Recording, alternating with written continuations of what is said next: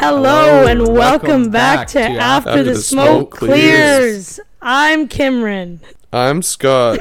And I'm Sam. and we are so excited to be back today with Sydney, a guest that we have had on before. We're going to talk a little bit more in depth about what we talked about last time. yep. We're super mm-hmm. excited to have you back. Yep, the Thank sequel is going to be better than the first Say one this hi. time. That's right, always is with Say us. Say hi, Sydney. Hello. Hi. Um, but before we start the episode or go any further, we would like to acknowledge we are in a different location than we were last time. We're we have a couple places we constantly record. So, first, we would like to acknowledge we are on the traditional, unceded, and ancestral territory of the Tsawwassen, Stó:lō, and Musqueam peoples.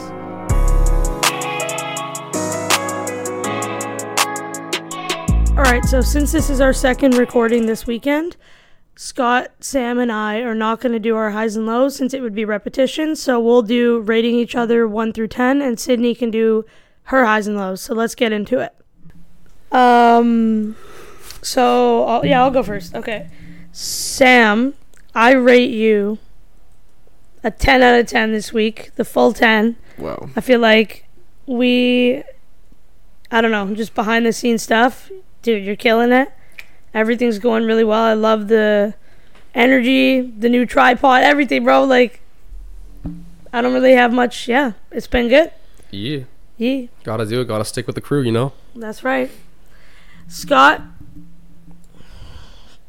you know, I I think it's got to be the full ten too. You know, like some stuff happened, but you came back strong. We've been here. You are always the one like driving things here, there. You know, packing up the stuff, setting up all the stuff, and Yes, sir. yeah, you've been killing it this week. So Damn, Maybe I'll check in after we edit later Yeah, today, those are some high ratings. Whoa. I mean, listen, I feel good.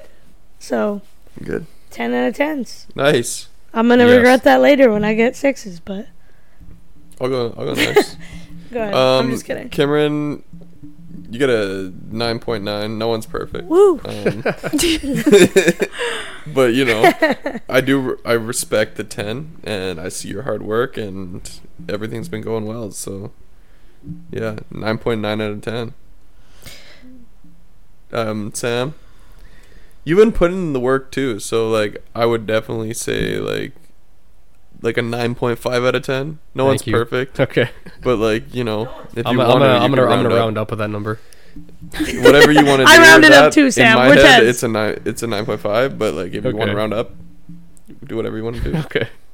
All right, Sam, go ahead. I think yeah. we're tens. So I'm gonna start off. Yeah, Kymrin, I really like the energy you've been bringing this week with the podcast, like TikTok ideas, the suggestions, and overall just keeping in contact with everything. So I'd give you, yeah, I'm gonna give you a ten. Also, I think, I think we've, I think we've all like over over time, we've all kind of learned to work together better, given our schedules with school and work and my training and everything, and it's all coming together now, especially now Yeah, with us being cited as a UBC source. I'm really happy for us with that with that happening. I know. Uh, overall, yeah, just the co- overall coordination between all three of us has been really has been really good this past week, and I think we're actually getting somewhere solid now. Hundred percent. So yeah, Kymrin ten, and then Scott, I'm gonna give you. you ten as well because for Yay. you, you've you've been the master damn of it. middleman and coordination and recovery this week with everything that with everything that's gone on, and it's really good to see you step up and just not just go and be like, oh no, it's all over now, and actually step up and go forward and find a solution.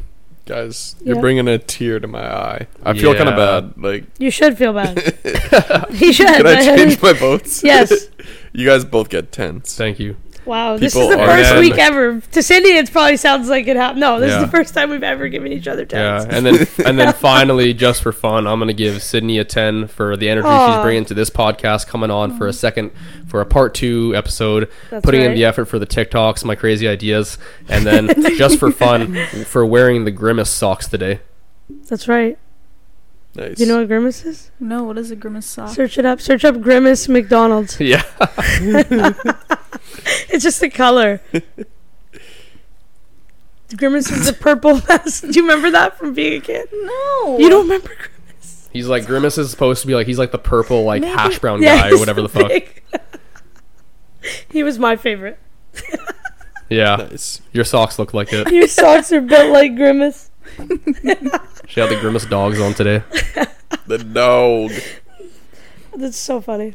Um, My highs and lows. yeah. Go ahead.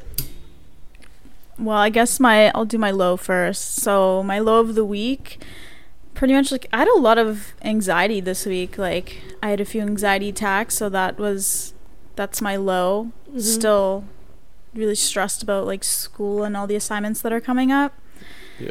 So I don't know. I know I can get through it, but it's pretty difficult this week. Mhm. But I'm starting my week off strong starting tomorrow because my high of the week, well, upcoming week, mm-hmm.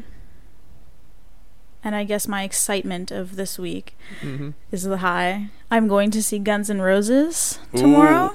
So I'm really excited. That's pretty cool. That's That'll be so that's fun. I'm jealous. I know. I like I've always wanted to go and I don't know, it's just Now you like get it's to just, go. it's just a dream. Like I've seen Iron Maiden, I've seen like as for bands like growing up, like listening to them, Iron Maiden, The Who, who else have I who who else have I gone to? All the good ones, I- Yeah, I really want to see the White Stripes, but I don't know if they still play. But hmm before Metallica stops, like I need to see them, and I think they're coming to Seattle next year Mhm. at the There's end of next year. So, yeah, I'm gonna try go there. Nice. I just don't want to pay like U.S. prices, yeah, but unless they're like cheaper U.S. prices. I know. they won't be, but yeah, but that's my high going Nice. to Guns N' Roses. Awesome. That'll be a lot of fun. Which Mhm. what arena is it at? Like where? I think it's at Rogers. Nice. Would it be arena or is like Or I would it say what BC stadium place. I don't know. it's probably at Rogers. Yeah, BC Place is big. How many seats are in BC Place, Scott? Huh? Oh, it's at BC Place. Okay. BC Place is like a lot of seats. That's all I know. they they usually don't open up all the seats even for like big bands. Like Yeah. there's usually like another level that they never open up. Yeah.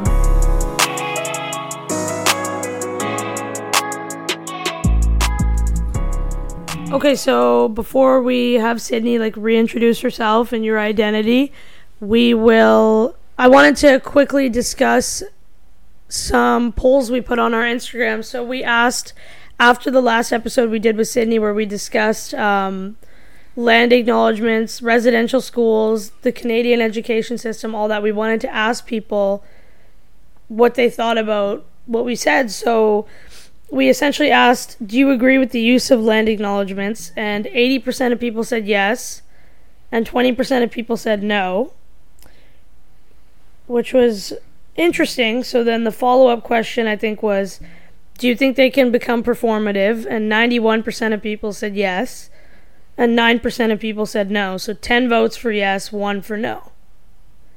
And then after that, we asked like an open-ended question and said like if you disagree with them, what is your proposed alternative? And we got um a few responses, but one stood out to us and it said um it depends on how they're done, like people reading a script versus people using their own words and saying it in a way where it shows that they actually appreciate and respect like um, indigenous people and their right slash ownership of this land.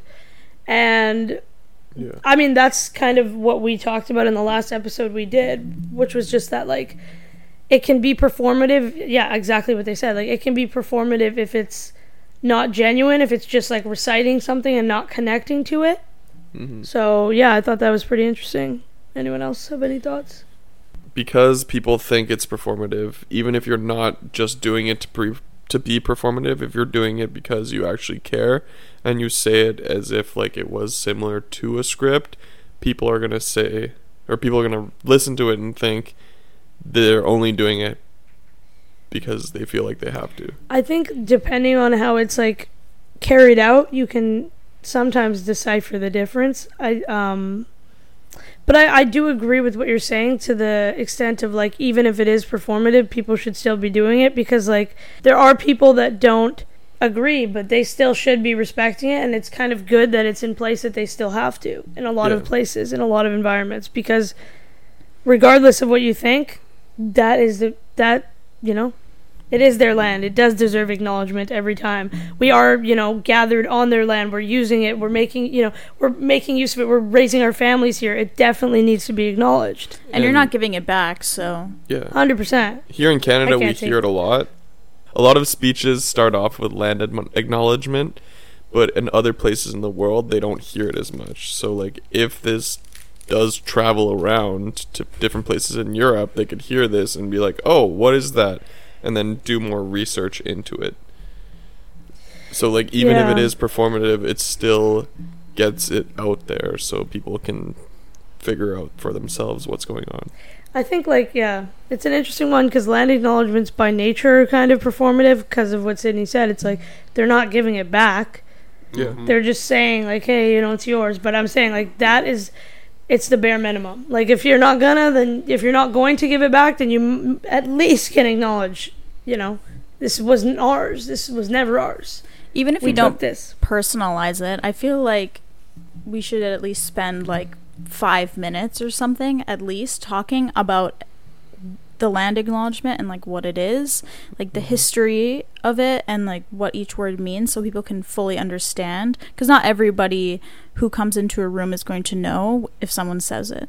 So that could be another way of personalizing Yeah, it. yeah, like by giving the land admo- acknowledgement and then explaining Yeah. what it means. Mm-hmm.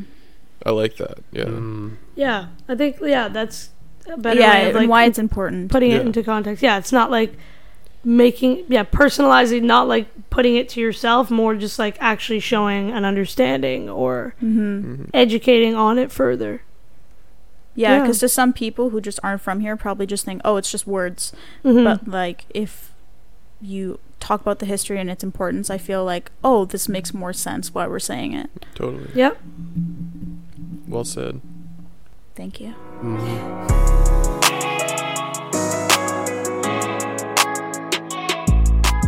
Okay, so now that we've talked about that a little bit, why don't you go ahead and introduce yourself? Okay. Reintroduce yourself because you have before, but Yeah. there are people listening to this one that haven't listened to your other one. Uh, yeah, no worries. I am Sydney Bear, and I'm Cree and Saulteaux from Treaty One, which is Peguis First Nation.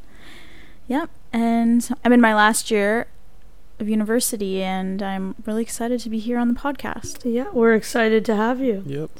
So today, essentially, like when Sydney and I first talked about her coming on the podcast, we knew we wanted to discuss like identity and belonging, like in Canada, or you know, for me, I guess it's more just. No, I guess yeah, it's in Canada for both of us, but like it's a different experience for Sydney and I because Sydney's Indigenous and I'm Indian, but just like feeling, you know, not Indian or Indigenous enough to exist in some spaces, and then feeling too Indian or indigenous to be seen as, you know, I guess Yeah. that's yeah, it's different for both of us, but I definitely wanted to talk about that a little bit more. So like if you want to get into a little bit about like how that like your personal experience with that like feeling indigenous enough and like how that affects you being in certain spaces, how you feel and yeah. So, I don't feel indigenous enough to talk about indigenous issues because of the color of my skin. And I have limited involvement with my culture. Not that I am not involved in it at all. I am, but I'm just not surrounded by it as much. Mm-hmm. And I guess since I grow I've grown up apart from my community, which is in Manitoba, I don't have that close connection to that type of heritage or that part.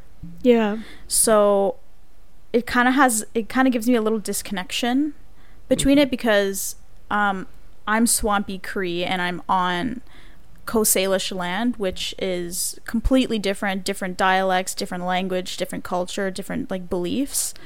And so being around like this culture, obviously it, like it fills my heart because it's still indigenous culture, but it's still not my my own and where I come from. So I kind of mm-hmm. have that disconnection from like a feeling of belonging, I guess, because I'm not part of it. So I guess I feel almost like separated from the people here, the indigenous peoples here. Yeah. like what we were talking about about feeling about like belonging. Yeah. So I don't know. That's No, I get what you're saying. I mean, for Mhm. me, like it's like different that.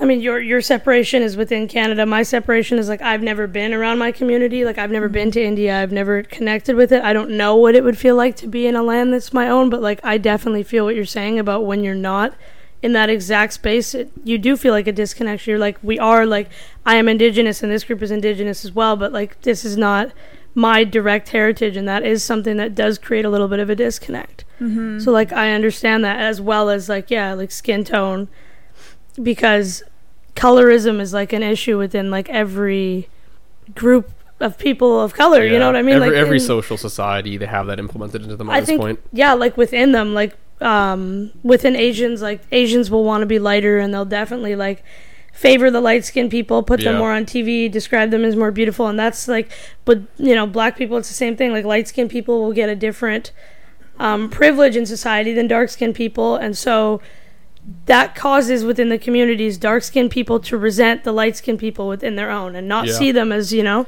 And so like yeah, that's definitely tough to go through because like with you it's not with a lot of the people I know that do go through that, it's because they are part white, like they're part mm-hmm. Caucasian of some background. And for you being a hundred percent basically indigenous, that's tough. And like, I wonder how, first of all, does it come up with indigenous people like in conversation, and how do you navigate that? Like, what do you say? What happens in those conversations? I feel that most of my insecurities are just more internal and mm-hmm. just nervousness because the indigenous people that I'm surrounded by are just they sound so knowledgeable and they just know a lot of things, but it doesn't mean I don't know a lot of things either. I guess it's just my own insecurities because when I'm in groups like with indigenous peoples and in those types of um, environments, I Mhm. feel very welcomed and I feel very safe. So I think it's just me being a little nervous because Yeah. I even if the people around me are more light skinned than I am, I still feel a little bit I still feel like an outsider. But honestly they probably also feel the same way. But I'm not speaking for them, but how do I navigate it? I don't know. I kind of just try to make connections with the people that I meet at these events and just these surroundings Yeah. because I find that it's important to surround yourself around like your like Mhm. people who are like you, I guess. Yeah, your her- like your heritage community, you know, like your Yeah. weird blood comes from. Yeah, even though I'm not like even though I'm not from here or like the indigenous peoples that I've meet like that I've met in UBC, they're not all from BC. They're from like all over the place, but it's really nice because to be friends with them because it's kind of like your own community within a big university and a Mhm. big place where it is mainly um uh what is it? Like white people or just people from other countries coming and Mm. not a lot of indigenous people are actually in university, so it's nice to have to Yeah. your that community. And Yeah. like, be together and meet and to and support network. people. hmm Yeah. Yeah. Well, I mean, Do you think that the reason that you don't feel indigenous enough is like fully internal, or do you think it's from like people when you're growing up saying like, "Hey, you don't look indigenous," or like, I don't know if that ever happened to you, but I don't know. I honestly think it's just. I mentioned this last week, but um, I think it's a bit of internalized colonialism because of the specific indigenous representation that is in the media mm, and growing up surrounded by that and that this is what an indigenous person is supposed to look like. This is what they're supposed to be doing. Even though i was surrounded by like other indigenous people in my life but growing up with that influence that outside hmm media influence it's kind of made me like even though i don't want to think like that and i don't it is yeah. I guess internalized and I've kind of I don't know, I guess it's like breaking these like yeah, unconscious views. Like Yeah. I know what an indigenous person like is. Like they look we all look different. Yeah. But I think it's just the way p- indigenous people are portrayed in the media that kind of Yeah. puts me out Like of that. yeah. Like in movies they'll like really stereotypical I don't know if that's a word. Make it like, very yeah, like they'll I get what you're saying. put Mhm. them they'll portray Depict them very people. stereotypically, yeah. Like a very classical, a very classical looking. Like as we Indi- talked about like last na- time, native like person. feathers and Yeah. Yeah. And then I'm sure you'd watch a movie like that and dark you'd be like, that's not me. Yeah. So So I feel like there's just not tough. a there's not a good enough representation of indigenous peoples in the media, so I that is also why that I don't really see myself in a lot of these films. Yeah. So or um, pieces of literature, or arts and plays or whatever. So I guess that is part of it.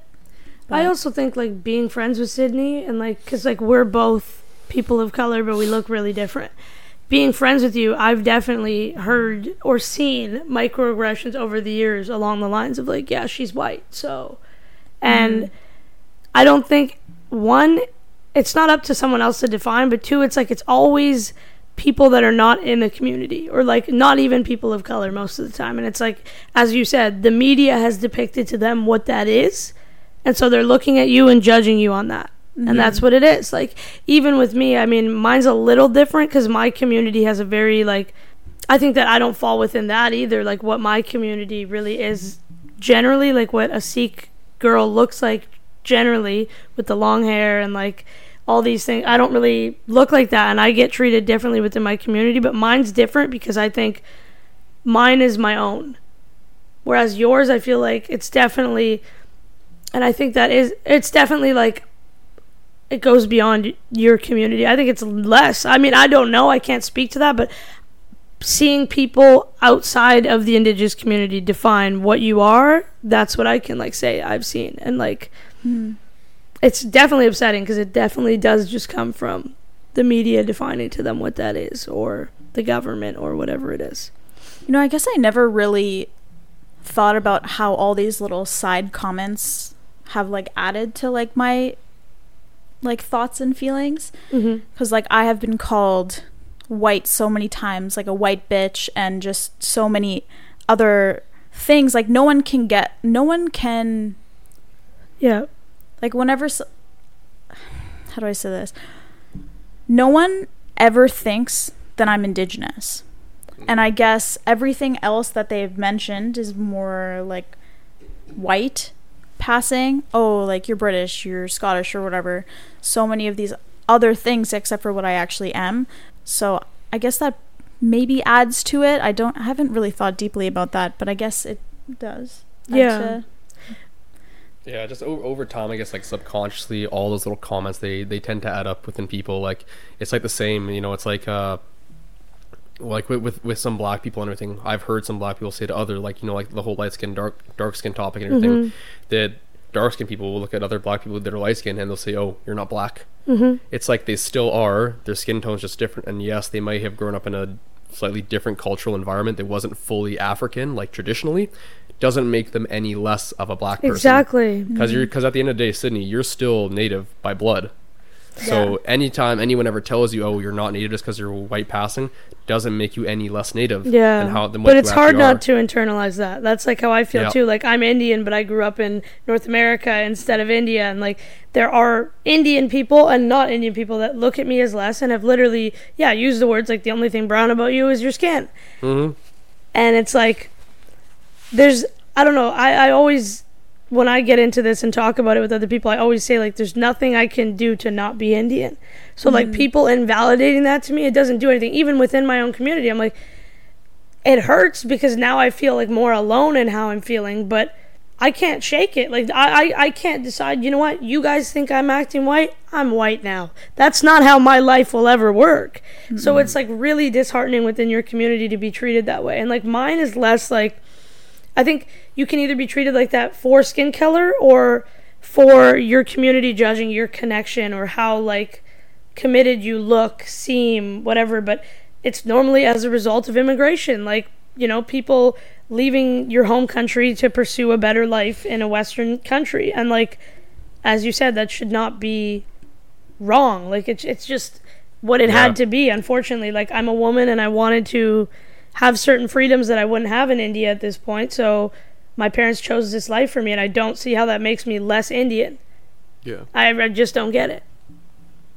Yeah.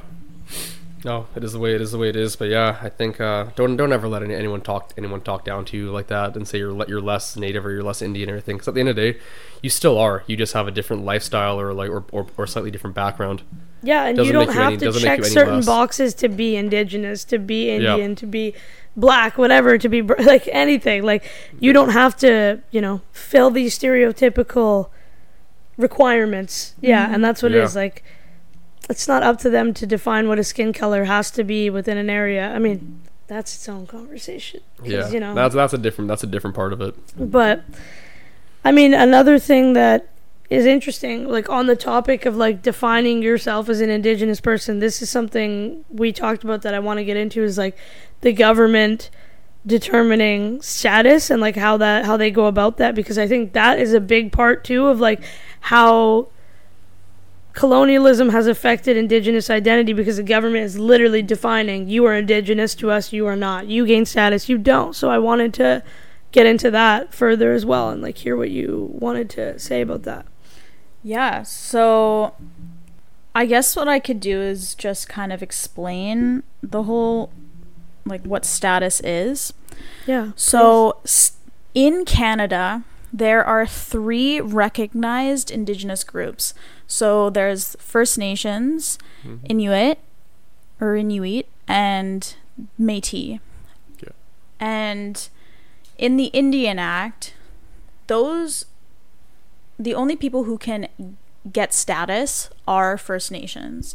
Mm-hmm. And so the term status or Indian status is essentially a way for the government to keep track of indigenous peoples, of First Nations, mm-hmm. and those who have status are entitled to the benefits of the Indian Act. And I say this in quotations because they're not exactly benefits. Yeah. Yeah, so the Indian Act of 1876 uh, has gone through many amendments in the past, and so the n- most recent Indian Act essentially states that there are two types of or two levels of Indian status, which is 6-1 and 6-2. So it gets really confusing when you get deeper into it, but essentially I'll explain it in terms of for me. So both my parents are 6'1 Indian status, so that means I am 6'1 Indian status. If I don't marry a person who is indigenous and doesn't have status, then our child is 6'2 status. And so if my child marries someone who's not indigenous or has no status, their children will have no status at all. So the these levels 6-1 and 6-2 essentially s- talk about how far you can transfer that Indian status down your li- like lineage Yeah. wise. Mhm. So it's like a method of modern day like erasure of this community over Yeah. and over Yeah. over time gradually they're like so we're gonna stay all of our people are gonna stay in your country and if you choose to coexist peacefully with them and actually love some of them Yeah. there goes your stat like what I don't get how mm-hmm. that how that how in our government nowadays that's still something that's going on. and like it wasn't up to them to That, that doesn't ma- that doesn't make any sense and everything because you know like the government like, they like to go on the news and talk about I guess not trying to rule over other minorities' lives and everything and like trying to accept people for for who they are but then they're going off trying to tell indigenous people who they are. Yeah Mm-hmm. and what and what the requirements are to remain indigenous Yeah. yeah. like, like you their could just like you could just Yeah. shed that skin like i don't even Yeah. understand Because like they're still indigenous by blood. Just Hundred because they, marry- just 'cause percent. they marry someone without status and have kids doesn't mean that the DNA kid isn't could still on. be like hmm indigenous like a good percent because the person doesn't have status the other person Yeah. that you're having a kid with it's just yeah and i've had friends as well that were status and like probably six two or even lower and yeah they've had to like go through all these motions to be seen by the government as indigenous and it's ridiculous. Yeah. Mhm. Yeah, and the worst part about it is that um, these cards do expire.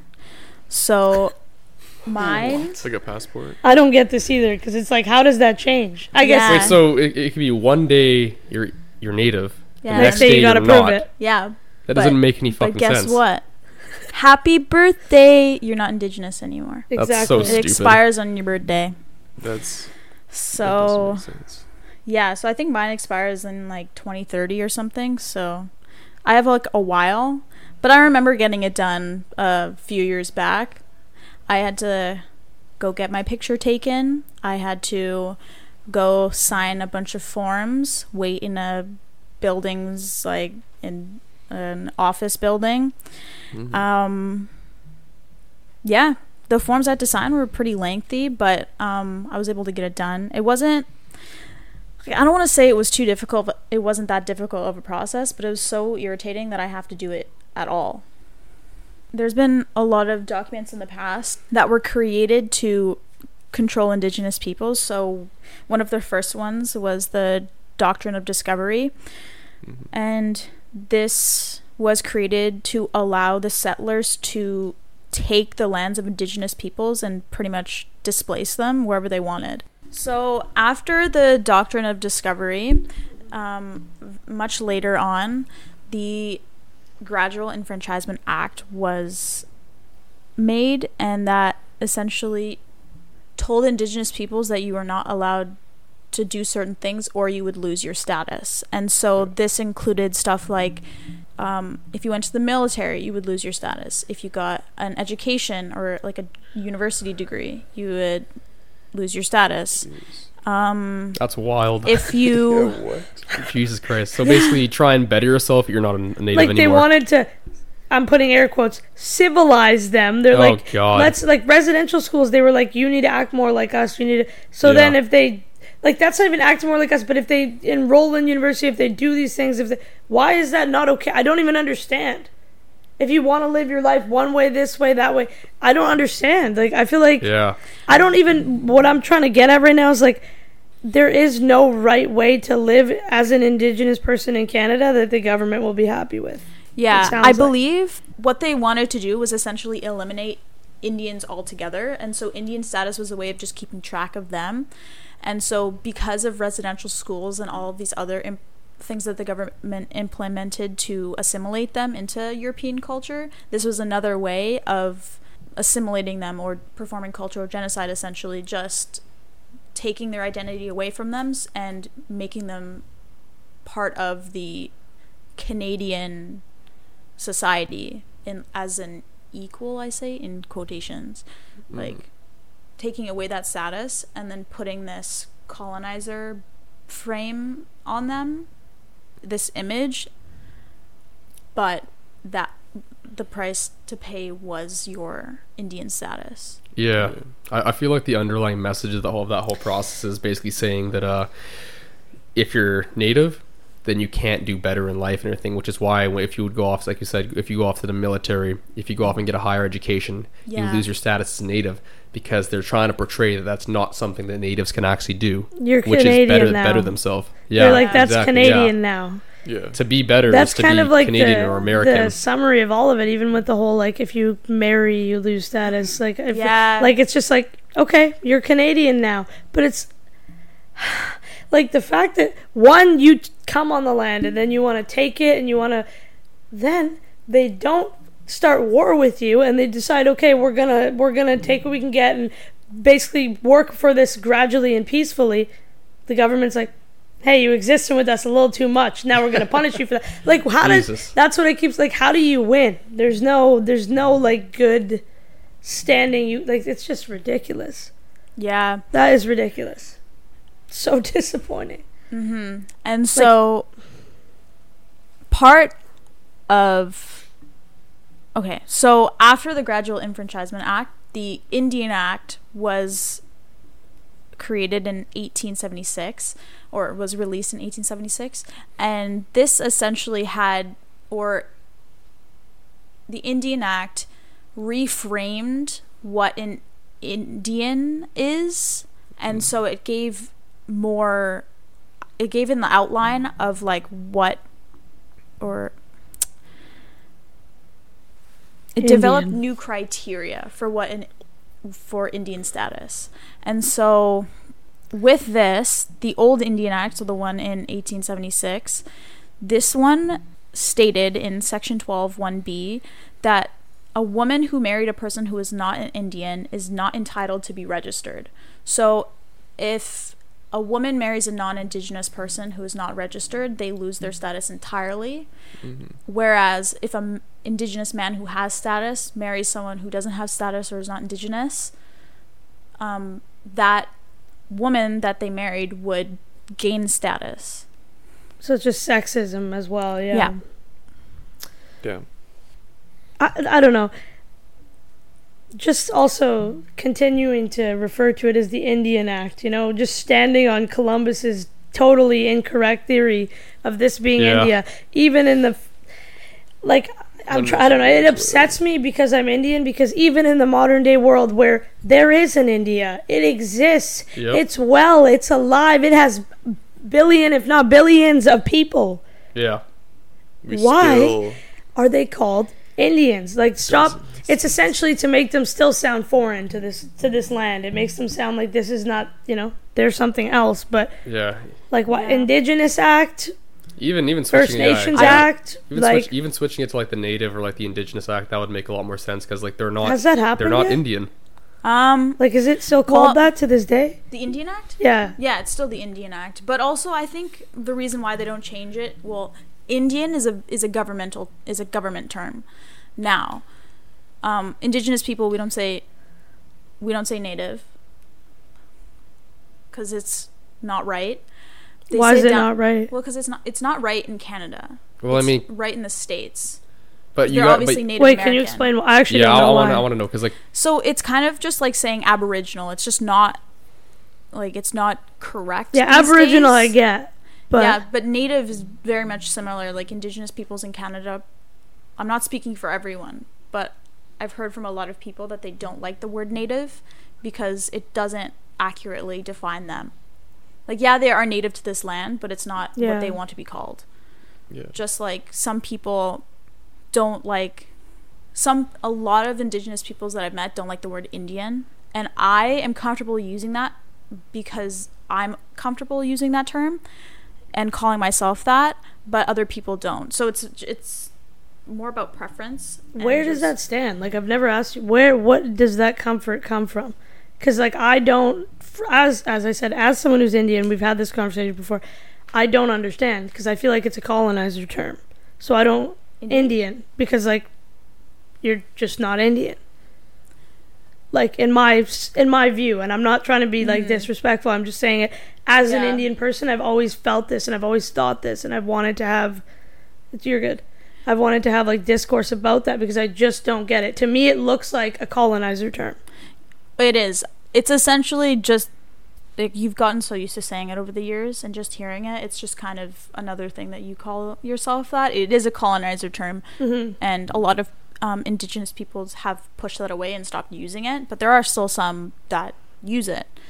But it's more. I wonder if it's more of like reclaiming the word and like reframing it. But I don't exactly know. I haven't really had a conversation with anyone about it. I've never seen like an Indian person an indigenous person discuss that too because I feel like that's a more complex issue. Yeah. or like discussion because like that's a tough one you know that's a tough one because reclaiming a colonizer term is one thing but then Mhm. as i said like yeah there's a country alive and well there are people that are indian and to me that sounds like just misrepresentation by choice because you know you're not and that's not a bad thing if you were Mhm. indian you're indian it's just you know i'm happy to be indian and i'm you know i'm sure you're happy to be indigenous it's just like i, I don't know i just don't it's a t- it's such a weird conversation and like really it is all the Mhm. colonizers fault that we have to sit here and you know yeah. yeah. determine what this means to us Like I had a friend. thanks columbus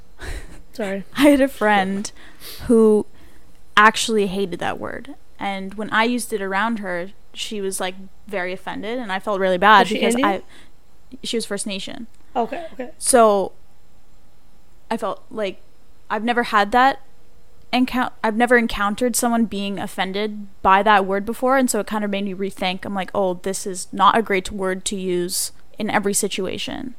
But also, technically, I am Indian because I have Indian status. So I'm government telling the, the You're government is Canada's definition of, of Indian. Indian. Yeah. So that I have a question.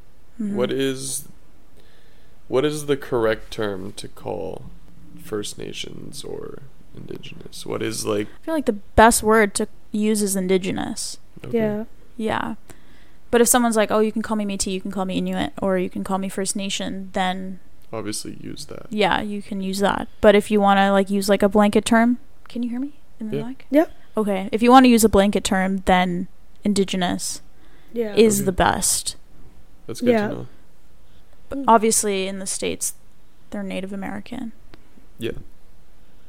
Okay. But I don't know what they want themselves to be called down there because I actually haven't talked to a Native American person before. So Yeah. Yeah, it's probably different to each group, even teach individuals sometimes, because we talked about. But, um, I mean, obviously the experience for every single person in this room is a little different, but I think for me, knowing like Canada, like, I don't know, knowing we're a colonized country, so many things have happened to erase indigenous people, Asian people, like, it's, there's a lot of discrimination that's happened in this country and a lot of like erasure and um, European norms being pushed.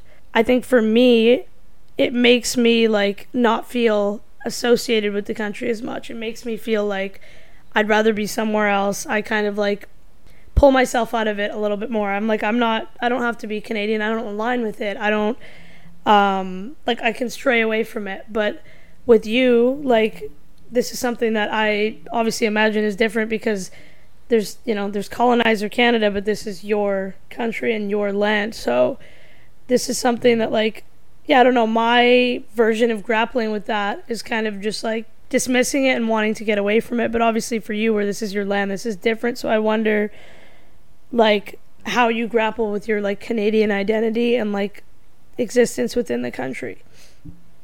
So for me, Canadian is just a word that is written on my passport. Yeah. I don't really identify with being Canadian.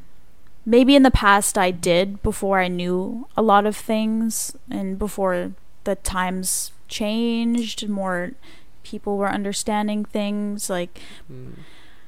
but in the past almost almost a decade I haven't really I haven't identified with being Canadian because I haven't really celebrated I haven't celebrated Canada Day. Yeah. I recently well ever since I went to started university I haven't sung the national anthem Mm-hmm. often or at all. But I recently went to a graduation and we were asked to s we were asked to stand for Yeah. the for O Canada, and I didn't stand nor did I sing. Did I? Because I don't really feel. I don't feel connected to it, and I don't really want to sing about a country that has done so many atrocious things to my peoples. Those words were not written by the right people. Yeah. Yeah. And so I wouldn't say I wouldn't say I'm Canadian. I would say I'm indigenous. Like I'm Canadian on my passport, I'm Canadian on my birth certificate or whatever, Mm-hmm. but I don't really identify with that label. Yeah. Mm-hmm.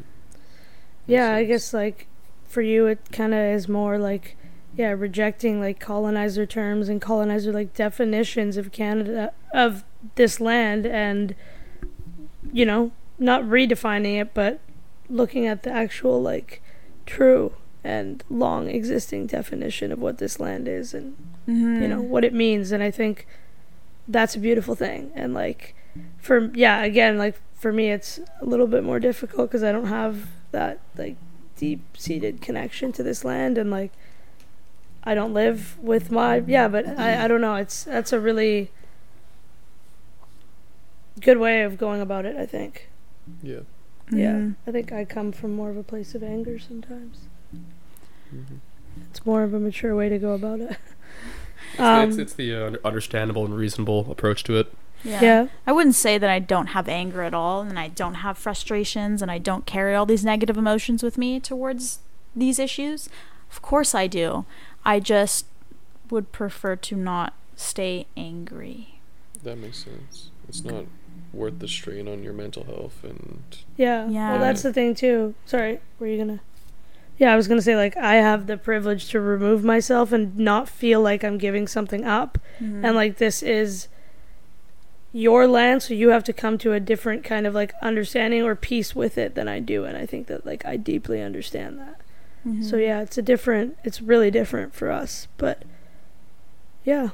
So a What little about bit you on the? What Sorry, yeah, go ahead, them? go ahead. What about them? no, no, go ahead. Let's stay on Yeah, I this for a bit. my passport says Canadian, but I mean I was born here. Both Mhm. my parents were born in England, so I also have a British passport. Um growing up here and living here my whole life, I do feel a certain sense of being Canadian, but I am definitely more connected to my British side because that's where I feel my family is from, where they grew up. Um, and I go there all the time, and I just feel like this is my home. This is where I'm comfortable. Like it's not that I don't feel like I have a home in Canada, but I just align more with being in England, being there. Yeah. I think that's interesting that like you align more with your homeland, yet that's not like where you've lived ever. Mhm. Obviously, I mean, cause from my perspective, I don't know if I do because I've never been there, and it's a little bit more complicated because I think you live, yeah, your like homeland is a safer place than mine, but Mhm. I wonder, like, I always wonder if that's the experience I'll have as well when I go there, like a connection. But as I talked about in the episode today, like, I think my community puts a big separation on like classes of Indian enough or you're, you know, Yeah. whitewash, whatever. So I, I mean, I'm curious to see how that all plays out being in India, actually. Mhm. hmm Yeah, no, for me, I'd say I definitely do identify with being Canadian. I've lived in Canada my entire life. I've been in BC and Alberta. Alberta was where I was born. I always love every. I always love it every time I go. I go out there. It's like the the mountains, the big openness, the ranches, like the farms, that kind of stuff. That's what I really like. Yeah. My whole life, I've always indulged in like Canadian food, uh, Canadian like traditional like customs, that kind of stuff. Hell, people like people see me like you guys see how I have my hair and everything, like just how I look. Everyone's like, yeah, this is a real Canadian kid. So that's what just how does that's that, how. what What does does that that mean? Hmm? What's a do your Canadian haircut? You kind of Well, look you know, like you a know, hockey you know, boy. like the hockey boy type thing. Like what is seen as like stereotypical like Canadian. Like it's also hair. also like the same like same the Yeah, I same way get the you. same way I dress, the fl- the flannels, Yeah. the work gear, my job, everything I do, even the way you guys hear me talk sometimes. Yeah, that's true. Yeah, I feel like in a lot of ways, Yeah. yeah, I feel like Canadian too, and like my customs, because we've all grown up Yeah. in the same area. We're gonna have like things about us, things like the way we speak. Even like when I'll be around my American friends or like on a cruise meeting people from different countries, they always will like comment on that and be like, Oh yeah. "That's so Canadian of you." The fact that you say, I don't even know, like simple Mm. things is like, "Oh, you say washroom instead of about like things like that," where it's just like Canadian things that I don't know, like Yeah. it's.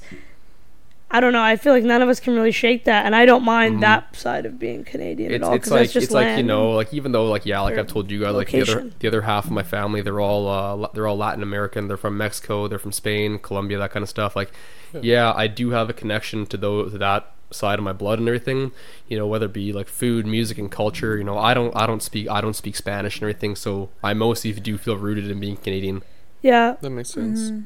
For me, it's like they speak English in England, so it's really like I don't feel Yeah. that same separation. you just have like there's like just slightly different accents or slang or like Yeah. certain social Yeah. terms that kind of stuff over there Yeah. Obviously, when I say I, I don't feel like a, I don't feel Canadian. I don't identify with that label. Doesn't mean I'm disregarding like other people's feelings towards being Canadian. Like I know for a fact that Canada did, did a lot of good things for a lot of people. Gave them new opportunities, new homes, Mhm. and that is very important. And I'm not I'm of not. course, but you can only speak through your own experience, right? Yeah. Yeah. I want to kind of get back into we were talking about like the progression of the Indian Act. So Mm-hmm. in the the last one that you kind of said, people were losing their status by like if you're a woman and you marry outside of someone that isn't status, you'd lose your status. hmm Um, I remember you saying that there was another update to that where they kind of canceled that out and people could regain status. Yeah. Yeah. So we did skip over that. So Bill C 31 was released in 1985, which addressed the gender discrimination of the Indian Act. hmm And this included restoring status for those who lost it during enfranchisement and through marriage of Mhm. the previous Indian Act. And like we talked about before, enfranchisement is the Gradual Enfranchisement Act. Yeah. So, uh, approximately 127,000 individuals regained status Wow. through this process. However, 106,000 were denied reinstatement Yeah. of their Indian status. And so this kind of just shows how difficult of a process it was. yeah. And a lot of Bill C 31 registrants experienced a lot of difficulties reintegrating into their communities or gaining acceptance again. hmm And for a lot of them, it was a very, or is still a very isolating experience. Yeah. And one of these reasons for this acrimony is because of the influx of those 127,000 new registrants. hmm They were not supported by an equal infusion of federal Mm. government funding Yeah. to compensate for those increased numbers. So this resulted in communities having less funding for proper services like post-secondary funding and housing. So like more people, less money. Yeah. Does that cause resentment within the community of people that had status before and the people that gained it after, or no? I feel like it probably It- did, like unintentionally. It unintentionally. definitely does. right? Yeah. It definitely does cause resentment. Even though it shouldn't, like it's not like these people's fault, but like you know, Mm-hmm. it's like intentional. Yeah, they basically allowed people to regain status, but didn't do anything to like compensate for those people who would obviously be Mm-hmm. requiring these resources as well. Interesting. It kind of made it look like, hey, we're doing something, but in the end, it's not really, It was actually just taking away from others, and you know. and creating internal conflict. And as Sydney said, like people coming in thinking they're going to get these resources or these benefits, and then being told, well, you know, not enough. yeah. Now we don't have enough money. There's more people. This is, you know, it's just, yeah, that's it's, it's just uh, I don't know what the word is, but like, it's just like performative. It's like a blind act. It's like, let's look like we're doing something great by giving status, Exactly. but really we're not doing. Yeah, Yeah. it's like, what's the point if you're just going to do it for some of them, and when you should be doing it for all of them? Because they're all they're all they're all still indigenous at the end of the day. Yeah, and Mhm. honestly, if you're, yeah, knowing the numbers, you have to raise the funding. That's just what it is. hmm Mhm. Take the tax dollars and put them to use where they actually need to be going. Yep. Yeah. Um something that I wanted to talk about that's like related to like identity and like the stereotypes that have been created by the media since we're in October and pretty close to Halloween. I wanted to talk about like appropriation, cultural appropriation and like costumes and like kind of just your feelings towards that, what you've seen, like I don't know, just more about that because I don't know, it just feels relevant to what's about to happen, what's Mm-hmm. been going on in the country for a long time. Like- yeah. Well, over the years, I've seen a lot of like Indian costumes or indigenous or Yeah.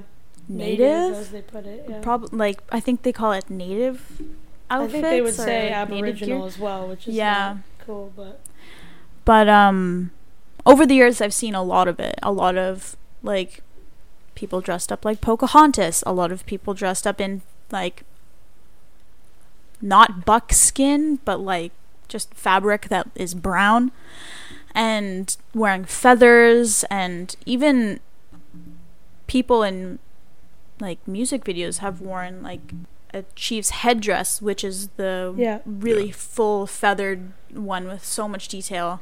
Mm-hmm. And in recent years, I haven't seen too much of it, but it's.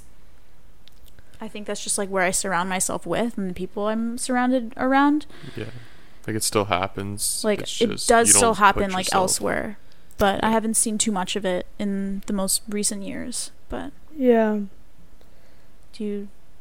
What about you? Like in I feel like for my community, it's like less like I can't really think of like costumes people would have like for Halloween, but like it's more of like a taking little pieces of it and like m- trying to make it their own. Like for example, I seen this thing a couple years ago where Kim Kardashian and her kid North went to some fashion show and they decided to put these like fake nose rings in and with the chain that goes like to here to the ear, I guess Oh yeah, yeah. Mhm. and they were like magazine after magazine was like they're fashion icons where did they think of this blah blah they did not once give credit that that is fu- fucking fully indian like look at any indian wedding pictures if they have a nose piercing they have that and they have like they don't wear it every day but that's like um like a ceremonial kind of like a like an event piece an indian thing It's a Another traditional thing- yes. Mhm. Another thing is like bindi, which is like the little like jewel that people will put between their eyebrows, but for like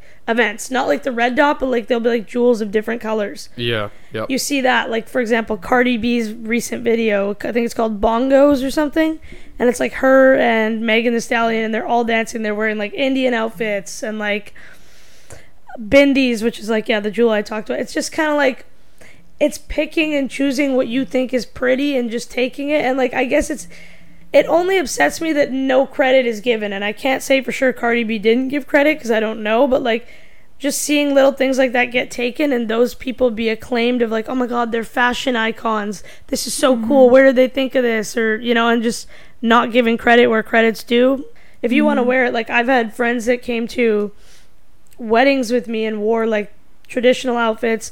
You know my mom put a bindi on them whatever. That's like respectful. I have no problem with that but it's like you know giving credit where credit's due.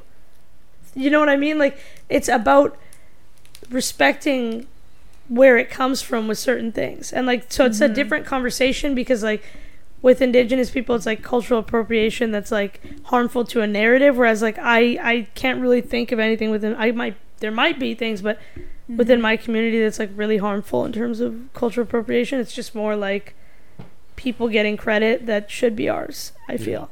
Yeah.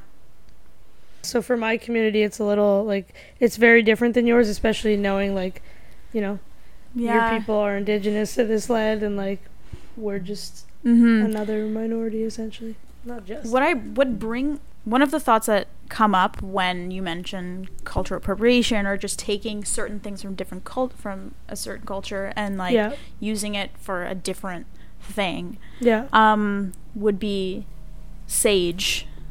So a Hmm. lot of places sell sage bundles, uh, dried sage bundles for burning and for I guess what you would call Yeah, yeah. maybe a ceremony. oh yeah But Mhm. like saging your house or yeah. something And I hate that sage is so widely so- s- sold, especially because it is one of our sacred medicines. And the way that they're selling it and doing it and using it is not proper to our culture and our beliefs Mhm. of that medicine. Indigenous people, like we, that is like one of our sacred medicines. So I think um, our sacred medicines are cedar, sage, tobacco, sweetgrass, and there's another one, but it's not coming to mind. But because of that, our medicines are supposed to be harvested with the utmost respect and through prayer and giving back to the land. So what you take, you must give an offering, you must give mm-hmm. back. And so I doubt that this bulk box of Yeah. dried sage was picked with good intentions or was blessed or anything before being picked. And for me, Yeah. it's just kind of like when people are like, "Oh, sage your house, get rid of all the bad negative energy." Like It was like Like- commercialized and done yeah it's it's it, it's being like you said commercialized it's being like Mhm. widely sown, sold for this specific issue like yes sage does do cleansing but it's a ceremony and it's not just like burning a dried plant in your house Yeah. for me it's quite disrespectful and it irks me but i don't want to be like oh you can't do this because i know a lot of different cultures have different uses for different Mhm. things but that's just like my Yeah. opinion on it being like widely sown sold No, I get. Yeah. It's also not hard to like grow your own sage, and yeah I think that Yeah, and I more love respecting. the idea of yeah, like that respect can be done if you know people wanted to, if they like of taking sage from Canada because the reality is, or like you know harvesting it in Canada Mhm. because the reality is like they're I don't know, like I think about halal meat is coming to mind right now where it's like certain processes have to happen and then those people feel comfortable eating that or and they wouldn't eat it if it wouldn't happen. That should be respected on this land if that's like a you know, a medicine that's been I agree. utilized on this land for, you know, centuries. I, I think that that should be respected. I totally agree. I didn't actually know about that, so that's very Mm. interesting. Yeah. There's a lot of I wouldn't s- I wouldn't say rules, but just like there's a lot of things you should consider before handling traditional medicines. Yeah. For one, um, you can't touch it if you are under the influence of any sort of drug. So you can't if you're drunk or if you're high, you Yeah. shouldn't be handling that because you're not respecting the medicine. This medicine is a strong um it is a str- it's a strong medicine and so it's you shouldn't be handling it when you're under the influence. Yeah. Another thing is that women can't touch medicine when they're on their period. And that's another thing that a lot of people don't know about. But from my teachings, women on their time or their moon time is the most like they're the strongest that they will be. And so them like my understanding of it is that because you're so strong and you're in this like spiritual place, Mm-hmm. you shouldn't be touching medicine. So that is another thing that people don't know. And I've noticed going to a lot of indigenous like events like there's like traditional medicines on the table and I've had a lot of indigenous people come uh tell me it's just like oh I can't touch it I'm not like Mhm. Yeah. like for whatever reason and they know that but a lot of other people don't. It wasn't something that I was aware of. Yeah, I didn't Yeah, know that I had no either, idea. but it makes a lot of Mhm. sense to me. Like allowing the medication to be used in its best effect is to use it, and you know. Yeah, And but it's almost like it's a disrespect to Mhm. it because like like it's come from the earth and the earth gives us life and it gives us everything and we should respect it. Yeah. And it's like a disrespect to touch this sacred medicine when you're not in the right headspace. Yeah. Yeah. So, I mean, looking at you two who have been like a little bit more quiet in this episode, understandably, do you two have any questions for Sydney? Comments about the whole thing? So obviously we've seen the promises they make, the promises they break very shortly after, mainly with like just with our Prime Minister Justin Trudeau telling like making promises to the saying, hey, we'll uh, we'll give you guys better infrastructure, better resources, uh, clean drinking water is the big one that they ha- still have not gotten. So you, how what what would you what would you recommend or what would you, what would your approach be to actually giving Indigenous people help in their communities, infrastructure, mental health, physical health wise? That's a really big question. I'll try to answer it. Thank you. Uh, Thank you. I wanted to say I wanted, very I wanted to save a really good question for last and everything. Okay. Just just from your personal thoughts and experiences. like what is important to focus on? What yeah, what would you say is most important to focus on for those communities that can actually help them thrive? Yeah. Well, I definitely I th- like my number I think my top 3 is um access to clean drinking water, um proper healthcare services and um education.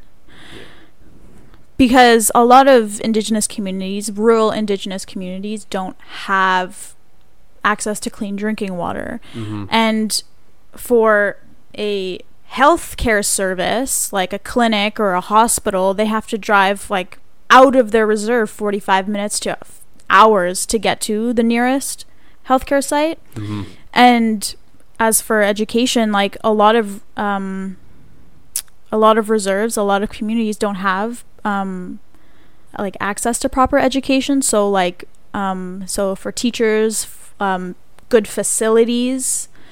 So I think those are really important things that we need to focus on. And another really important thing that what I find is super is super important is that Wab Kinew, he is um Yeah.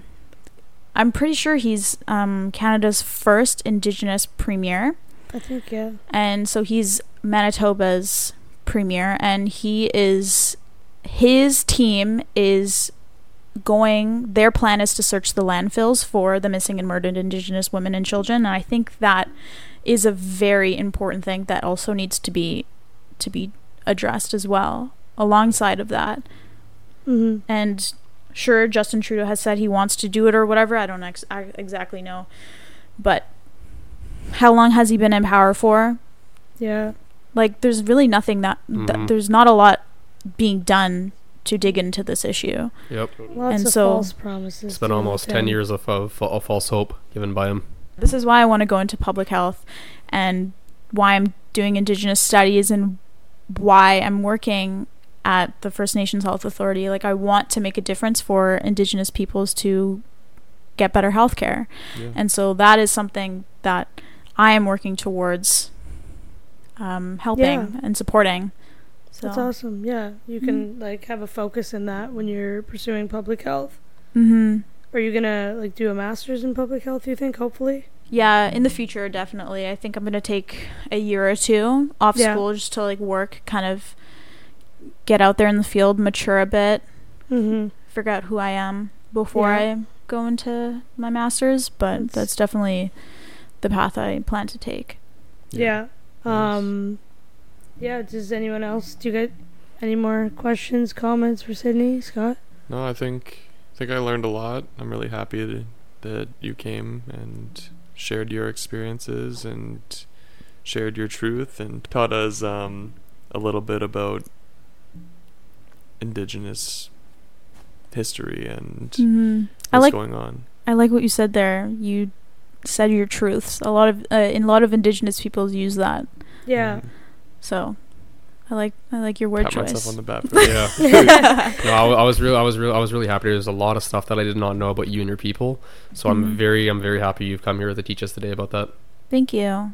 Yeah, yeah, me as well. I mean, I I'm really excited that we're gonna get to share like on this platform about like indigenous identity and belonging within Canada, talking about that, talking Mhm. about like status and yeah, everything that people don't know.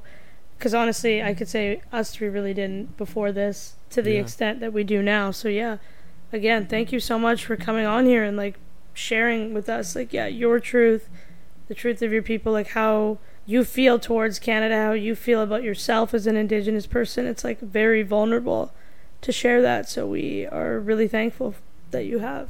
Thank you. Well, I think that concludes this episode of After the Smoke Clears. Uh, reminder follow us on Instagram and TikTok um, so you can interact with our content. Send us DMs. Let us know what you're thinking about the episodes, what we've shared. Yep. Um, Give us a rating on Spotify. Five yeah, stars. rate us.